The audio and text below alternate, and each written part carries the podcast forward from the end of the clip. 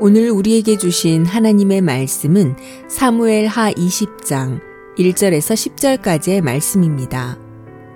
마침 거기에 불량배 하나가 있으니 그의 이름은 세바인데 베냐민 사람 비그리의 아들이었더라.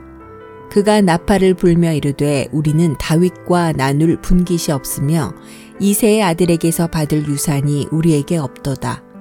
이스라엘아 각각 장막으로 돌아가라 하매 이에 온 이스라엘 사람들이 다윗 따르기를 그치고 올라가 비그리의 아들 세바를 따르나 유다 사람들은 그들의 왕과 합하여 요단에서 예루살렘까지 따르니라. 다윗이 예루살렘 본궁에 이르러 전에 머물러 왕궁을 지키게 한 후궁 10명을 잡아 별실에 가두고 먹을 것만 주고 그들에게 관계하지 아니하니 그들이 죽는 날까지 갇혀서 생과부로 지내니라.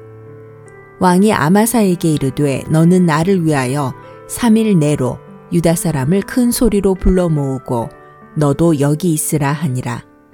아마사가 유다 사람을 모으러 가더니 왕이 정한 기일에 지체된지라.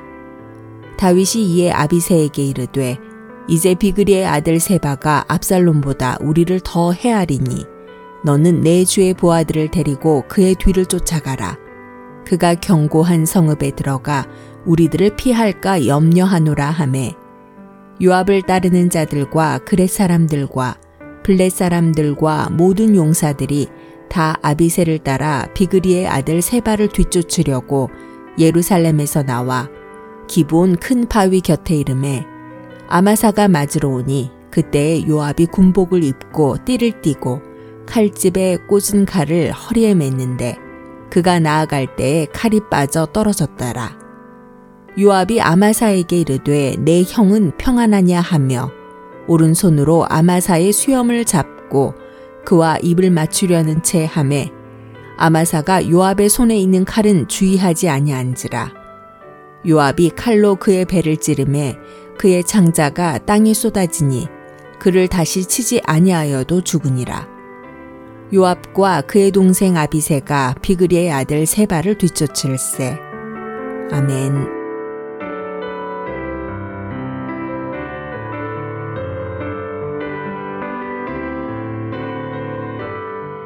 안녕하세요. 수요 묵상의 시간입니다. 우여곡절 끝에 압살롬의 반란은 잘 마무리가 되었습니다. 그러나 그 이후로 다윗에게는 계속되는 문제와 시련들이 있었습니다. 19장 마지막에 보면 다윗의 지파였던 유다 지파가 다윗에게 충성을 맹세하며 다른 이스라엘 지파와 다투게 됩니다. 왜냐하면 다윗의 출신 지파가 유다 지파였기 때문에 이런 갈등이 벌어진 것입니다. 20장을 보면 세바라는 사람이 반란을 일으키게 됩니다. 그의 지지 세력은 베냐민 지파였습니다. 사울 왕이 베냐민 지파 출신이었죠. 베냐민 지파는 정치적으로 다윗에게 불만을 가질 수밖에 없었습니다. 이후로 베냐민 지파 출신은 왕이 될 수 없었지요. 세바의 반란은 점점 세력이 강해졌습니다. 유다 지파를 제외한 온 이스라엘 사람에게 세바는 인기를 끌고 있었다라고 합니다. 압살롬의 반란을 계기로 이스라엘은 서서히 분열되고 있었던 것입니다. 반란을 진압하기 위해 요압 장군을 보냈고 요압 장군에 의해 세바의 반란은 진압이 됩니다. 지금까지의 이야기들은 정치적인 관점에서 성경을 이해한 것입니다.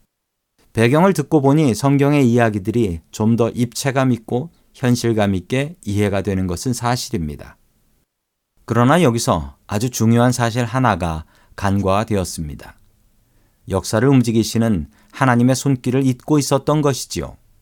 물론 이스라엘의 분열을 다윗의 지지 기반인 유다 지파와 베냐민 지파의 정치적 갈등이다라고 이해할 수 있습니다. 그러나 그 뒤에 숨겨진 하나님의 섭리를 우리는 볼 줄 알아야 합니다. 이것은 믿음의 눈으로만 볼 수 있습니다.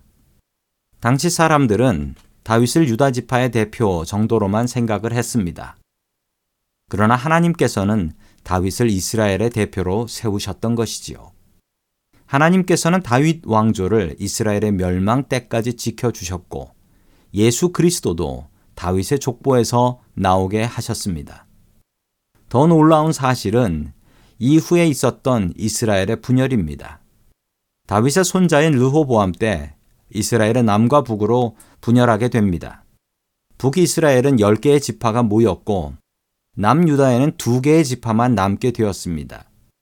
이 두 개의 지파는 어디였을까요? 당연히 다윗의 지지 기반인 유다 지파가 있었고요. 또 하나는 정말 의외의 다윗과 원수였던 베냐민 지파가 참여하게 됩니다. 이게 바로 하나님의 섭리였습니다.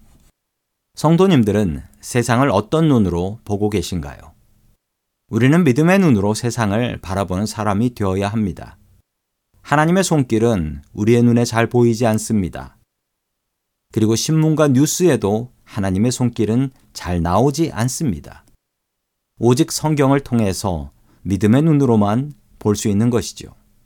믿음의 눈으로 세상을 바라볼 줄 아는 믿음의 사람들 될 수 있기를 주의 이름으로 간절히 축원합니다.